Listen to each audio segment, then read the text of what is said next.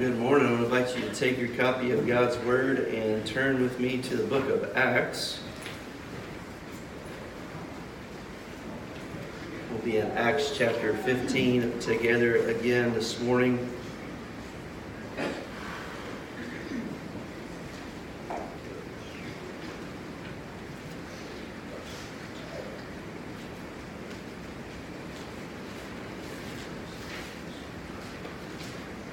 be looking at verses 22 to the end of chapter 15. So that'll be uh, verses 22 through 35.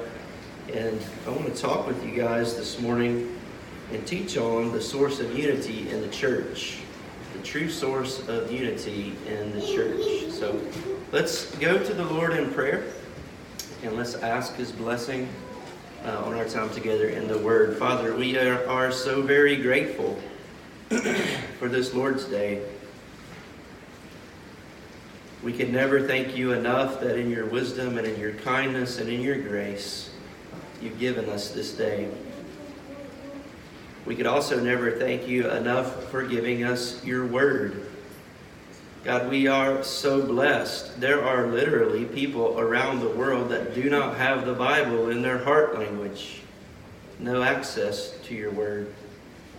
But here we are, we, we sit here with a copy of the Word in our hands or a copy of the Word on our tablets or on our phones or a copy of the Word in the pew before us. God, we are so blessed. So we say thank you for your Word and giving it to us this morning. And then we also thank you for your Spirit. We thank you, God, for giving us the Spirit to live within us, to lead God and to direct us. So, my prayer today is very simply you call someone from darkness to light today, that you strengthen the faith of your people today, that you open our eyes to see the truth, that you open our hearts to receive what's being shared from your word. Father, that you Help us to not only receive that, but your Spirit empowers us to apply it to our lives. God, I pray that you unify us together as a body the right way. Help us to maintain unity as a body the right way. So we love you and we praise you and we thank you, God. And I echo finally what was prayed a second ago, Lord. I do pray for help for myself. And Lord, we pray that you bless this moment in time. We pray this in Christ's name. Amen. As we come to our passage of Scripture this morning, if you remember where we are at in this whole story of the book of Acts, is we have studied specifically recently uh, the, the, the Jerusalem Council and the need for the apostles and the elders at the Church of Jerusalem to settle a very serious matter, which is how would the Gentiles be saved? Or how are the Gentiles saved? As you know, there were some that had come in and began to teach that in order for the Gentiles to come to faith in Christ, they basically had to have two conversions, if you will. First, they needed to convert to Judaism, and then second, they needed to, needed to convert to Christ in order to be saved. And we've seen slowly, very slowly, and steadily and methodically how the apostles and the elders came to the answer that no, they did not, the Gentiles did not need to become Jews first. Instead, the Gentiles, like all people, are saved by grace alone, through faith alone, in Christ alone, for the glory of God alone. And we waded through how they gave them, or they thought through rather, things that the Gentiles needed to consider as far as living for the spiritual good of another person. And what all that would look like there in Acts 15. And so when we come to verses 22 and following, what we now find before us is the apostles and the elders of the church in Jerusalem take the decision that they've made, write that down in a letter, and send that back to the believers in Antioch and the surrounding area.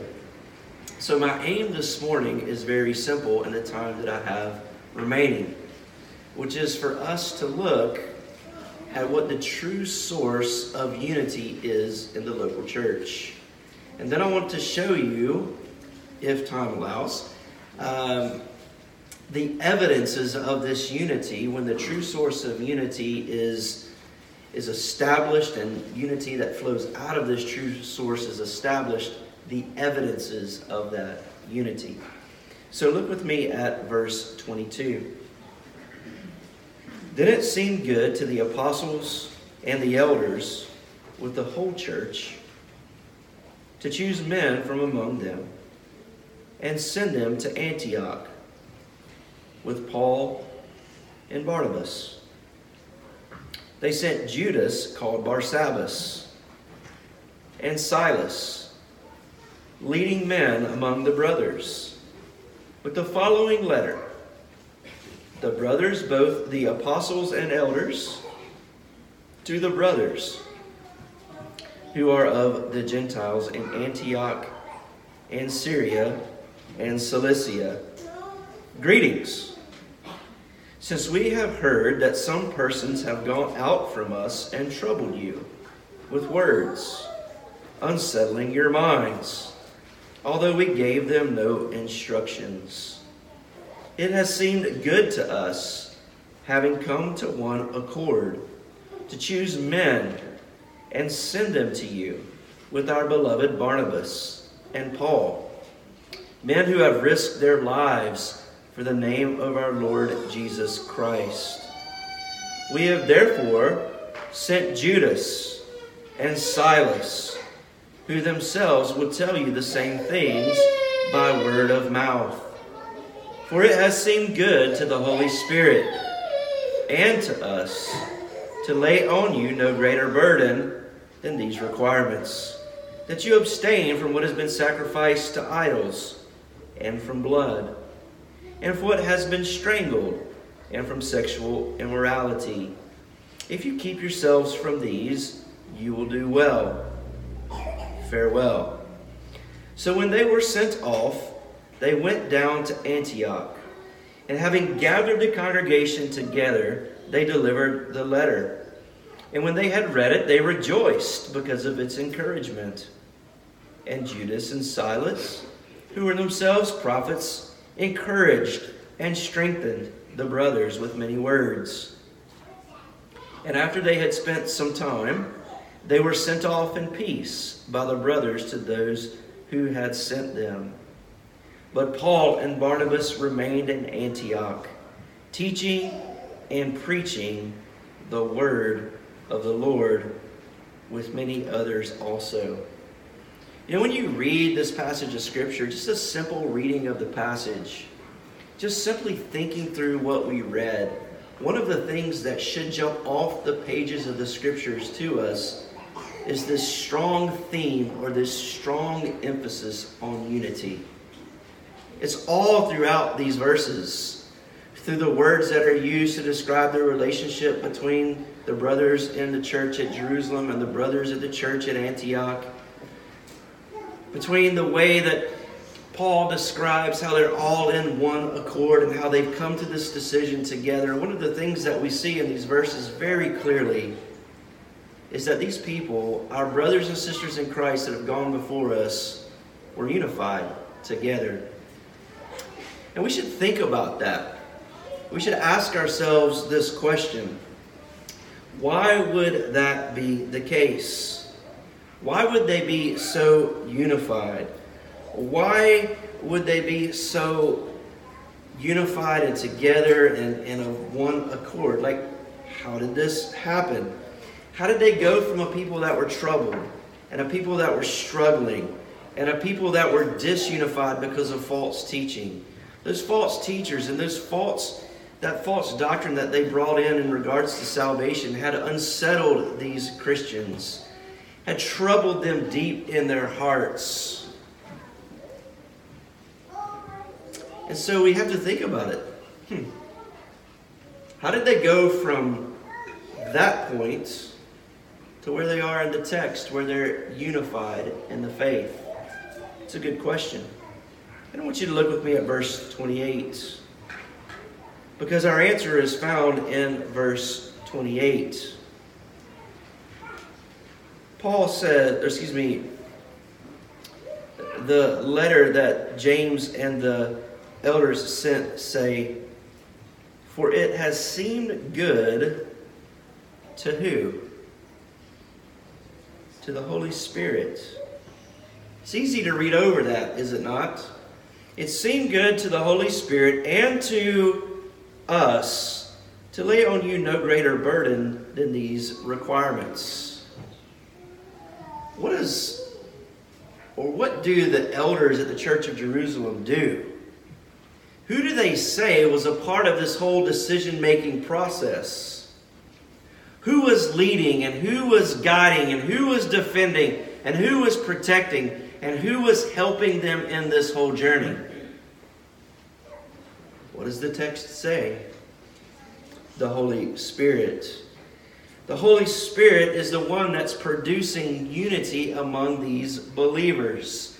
The Holy Spirit is the one that's led. The Holy Spirit's the one that's guided. The Holy Spirit is the one that has helped them all along through this process. And it's as if in this moment in time, the apostles and the elders and the, the church of Jerusalem are very simply saying, We want to give praise and we want to give glory and we want to give honor to the leadership of the Holy Spirit in this moment in time. That's what they are acknowledging. They are saying that we did not come to this decision on our own. It's not that we downloaded something or it's not that we we got some cliff notes from another church. It's, it's not that we're operating in our own wisdom. It's not that we're operating in our own gifts and talents, but we want you to know that yes, the Lord has gifted us, and yes, we've thought through this, and yes, we've gone to the scriptures, but all of this was done underneath the leadership and the lordship of the Holy Spirit. This is a spirit guided and spirit directed decision. This is a spirit led, a spirit guided, and spirit directed uh, ministry that's coming out of the Holy Spirit in the life of these believers. So, why is this so significant? Well, it lets us know again that the early church wasn't walking in their own strength, they weren't walking in their own power, they weren't doing their own thing, but they were living in submission to the Holy Spirit's leadership and the Holy Spirit's guidance. Now, if we do this, if we strive to submit to the Lordship of Christ and we strive to follow the Holy Spirit's leading, does that mean that there won't be conflict in a local church? Well, the answer to that question is a resounding no. Just because we're all striving to submit ourselves to the Lordship of Christ, and just because we're all striving to keep in step with the Spirit and live by the Spirit and walk by the Spirit, it does not mean that there may not be or there won't be. In fact, there will be conflict that arises within a local church. We see it before us right here, right now, do we not? That's the whole occasion by which we are discussing this to begin with, because there have been some that had come in and said, wait a minute, no, the Gentiles are not saved by grace through faith in Christ alone. They have to do something else. And so the question for every local church is going to be not only how are we going to live when there is no conflict, but what are we going to do when there is? Where are we going to go? And what are we going to turn to? And how are we going to behave? And how are we going to conduct ourselves? And who are we going to submit ourselves to to walk us through this process?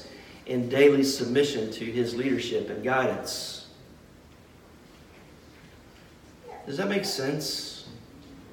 This is so important. I've told you that this moment in Acts 15 is probably one of the most important moments in, in the life of the early church. Not only is it important that this, that this conflict emerged because it settled once and for all that salvation was by grace through faith in Christ for Jew and Gentile alike, but it also sets before us as an example in the 21st century local church and Everglades Baptist Church how we need to pursue answers to conflicts that come our way. And so when they say here in verse 28, yes, we've met, yes, we've talked, yes, we've discussed, and yes, we referred to the scripture in Amos 9. Let's not forget that. But we also want to acknowledge who was leading us and guiding us every step of the way, and it was the Spirit of God. This is important. I wonder for just a second to step back and just for you to think do you see the Spirit's guiding in your life? Every moment of every day, in good seasons, in bad seasons, in easy seasons, in hard seasons, do you see the guidance of the Holy Spirit in your life? It's worth pondering. So, I want us to think probably with just the uh, amount of time we have left, and we'll look at evidences of unity later. I want us to consider this source of unity because it's super important for every local church to understand this. So I want you to think about this with me.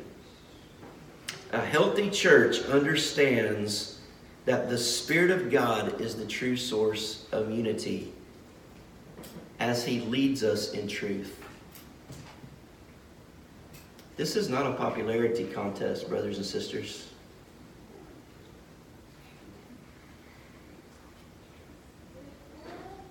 It's the Spirit of God as He takes the Word of God and helps us understand. And He illuminates our hearts and He illuminates our minds and He helps us understand how to apply it both individually and collectively as a body of believers. That helps us become unified and helps us maintain unity of the faith. Not only doctrinally, but in the way that we relate to one another. Amen. I want you to think about that. It's very, very important what I just said. That it's the Spirit of God as He takes the Word of God, as He ministers to our hearts, as He leads us and guides us and directs us and defends us and protects us and indwells us and all of the things that the Spirit of God has agreed to do in the covenant of redemption. He's the true source of unity. And He helps us be unified collectively together, both doctrinally and relationally. We must be unified doctrinally. We must all pull in the same direction doctrinally. That's so very important. But it is equally as important to also be to, to also be united relationally. And what guides our relationships is not popular opinion or not worldly thought or not worldly philosophy or not self-help books, but it's the truth of God's word. That when the Bible tells me to forgive, I forgive. When the Bible tells me not to be to not grumble, I don't grumble. When the Bible tells me not to complain, I don't complain. When the Bible tells me to bear one another's burdens, I bear one another's burdens. All those one another passages flow from truth. And the Spirit of God has to empower us and to help us overcome our flesh and to apply those to our lives. Not once, not twice, but continually. You see what I'm trying to say? Do you understand that, that apart from the Spirit of God working in us and through us and taking the truth and applying it to us, we'll be a cold church regardless of how orthodox our beliefs are? It's both and, not either or. But we do need to get the sequence right. It's the Spirit of God changing our heart, bringing us to salvation, making us new day by day, and then uniting us in Christ, uniting us with Christ, uniting us together in Christ, and then we pursue Christ together. You could go to John 16 and find in verses 13 and 14, very simply, Jesus said that when the Holy Spirit comes, He's going to do a couple of things that are very important. One of those is He would guide us and lead us into truth. And another thing that he would do is he would, he would exalt Christ. That's what John 16, 13, and 14 said. Say. That's what Jesus said the Holy Spirit's ministry would be for his people. He would lead us in truth. He would guide us in truth. He would direct us in truth. He would bring to our remembrance the things that he's taught. And then he would exalt Christ. A healthy church is a Christ centered church where Jesus is Lord and Jesus is head and submits themselves to the Lordship of Christ and the leadership of the Holy Spirit of God. This is so important. And the, the church in Jerusalem models for us how to do this and how to navigate conflict. You talk through it, you go to the scriptures, you wrestle through it, you pray and you fast and you think and you discuss and you come to a decision dependent on the Holy Spirit. And when you look back, you say the same thing they said in verse 28. It was good to the Holy Spirit to lead us in this direction. Brothers and sisters, don't sleep. I know it's cloudy. I know it's raining. I know it's early. I know we probably are groggy, but don't sleep on this truth. Please Everglades' existence depends upon the Holy Spirit's kindness and grace and mercy to us, and it, and it depends on how we're responding to His leadership, and it, and it, res, it depends on our, our response to the Word of God.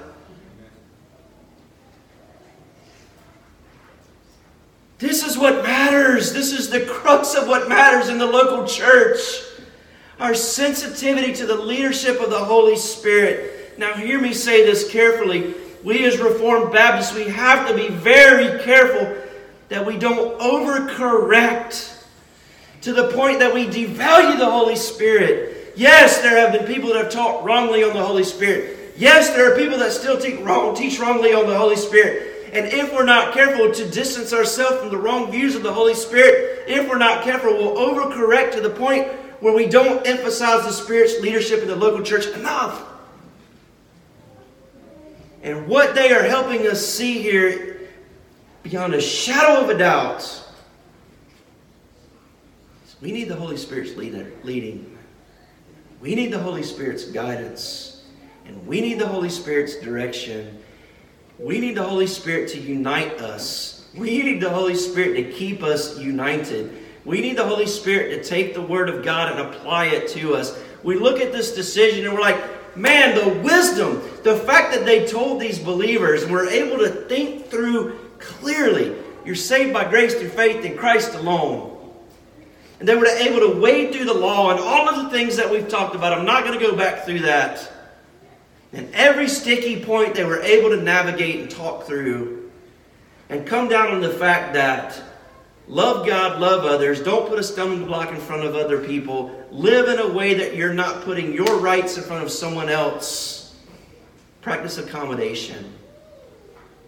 Living for the spiritual good of others, even if it means you stop doing something or you start doing something because that helps another brother in Christ or another sister in Christ. What wisdom, what discernment, what an amazing display of godly leadership. And it would be so easy to say, man, look at James go, look at Peter go, look at Paul go, look at look at these guys. No. The importance of verse 28 is they're basically saying, don't look at us, look at God. The leading and the guiding and the direction of everything that we are experiencing is simply because of the Holy Spirit's leadership in our church. I asked you a minute ago, do you see the Holy Spirit's leading in your life? I need to ask a follow up question, do I not? Do you see the Holy Spirit's leading in our church family? Now I get it. Hindsight's always 2020. Sometimes looking back, we see the Holy Spirit's leadership more than we do in the moments. But if we are submitted to Christ, submitted to the Word, submitted to the Spirit, striving to live by the Spirit, walk by the Spirit, keep in step with the Spirit, as Paul says in Galatians 5, knowing that we need to stay in the Word. We can trust in the moment that the Spirit of God is leading, guiding, and directing us. My goodness, is that a new covenant reality or what? That's exactly what the prophet said in the new covenant. Did he, did he not? In Jeremiah and Ezekiel, I will cause you to walk in my ways. I will cause you to be obedient. Why? Because I'm going to give you a new heart and a new life and new eyes and new ears. I'm going to make you new, not from the outside in, but from the inside out. I'm going to give you my spirit, and He's going to cause you to walk in my ways. That's the promise of the new covenant, brothers and sisters It's a beautiful thing. So we should be able to see the leading of the Lord God in our lives individually and see the leading of the Lord God in our lives as a church family collectively. And we have to trust the Lord in the moment, day by day, moment by moment, minute by minute, that God, you are guiding my steps.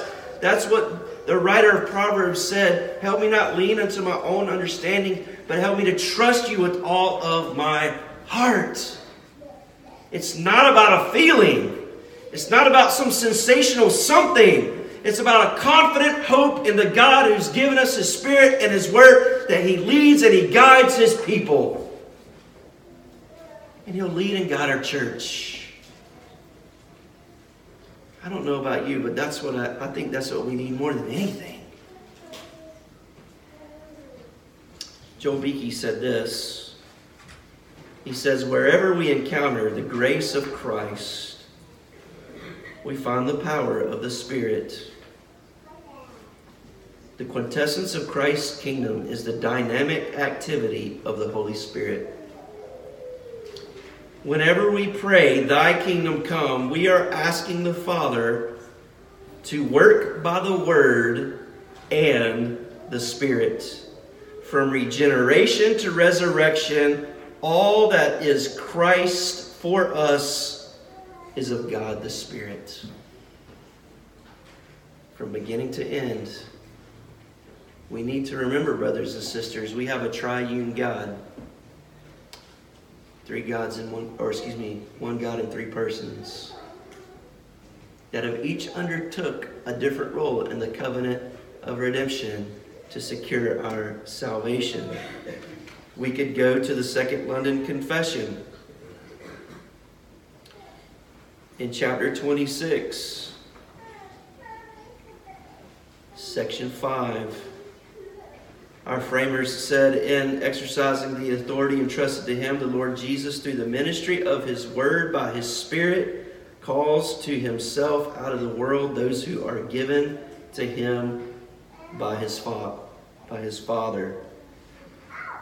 Section 6 says the members of these churches are saints by calling, visibly displaying and demonstrating in and by their profession and life their obedience to the call of Christ.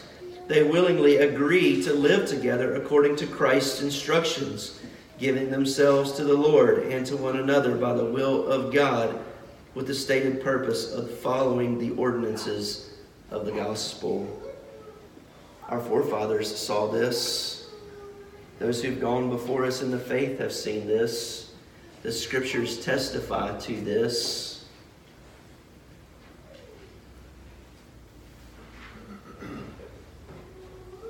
True unity will not be found apart from the Spirit and the Word. My goodness, could we not go to John 4? Whenever we talk about worship, we love to go to John 4, do we not?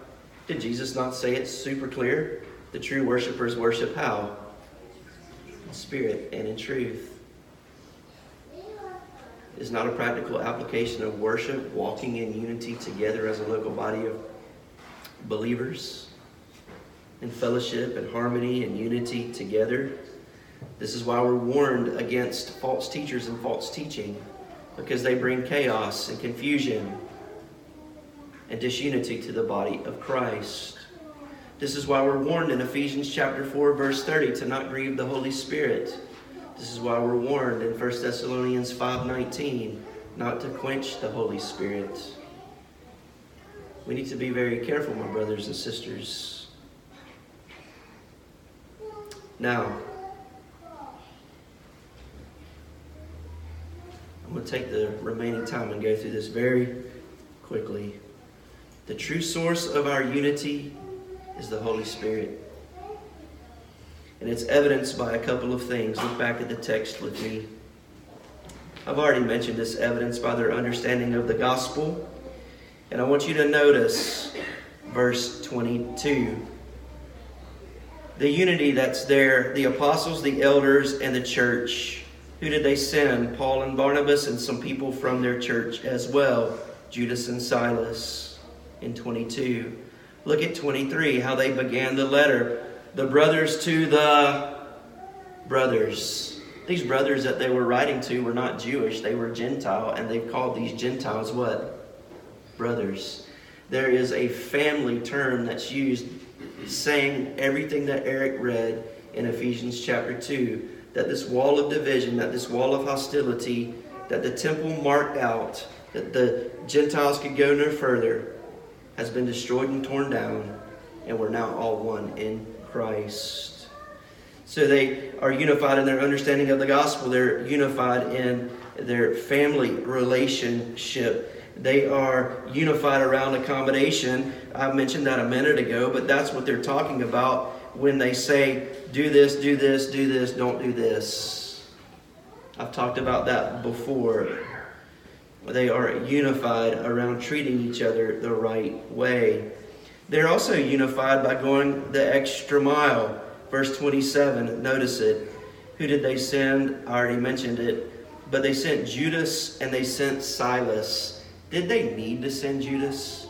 Did they need to send Silas? Did they really need to send a letter? No, they didn't, but out of, out of neighbor love, they did. They went the extra mile. Think about that. Judas went the extra mile, Silas went the extra mile. And when you look at that verse, when you look at verse 27, notice what it says in the letter who themselves will tell you the same things by the word of mouth. In other words, we're sending this letter, we want you to read it, and then we're sending you these brothers to explain our heart to you.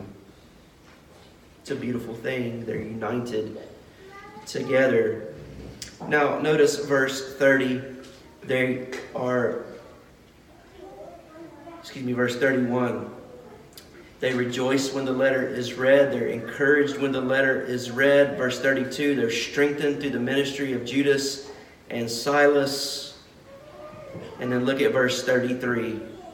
This is a beautiful verse. After they spent some time, they were sent off in what?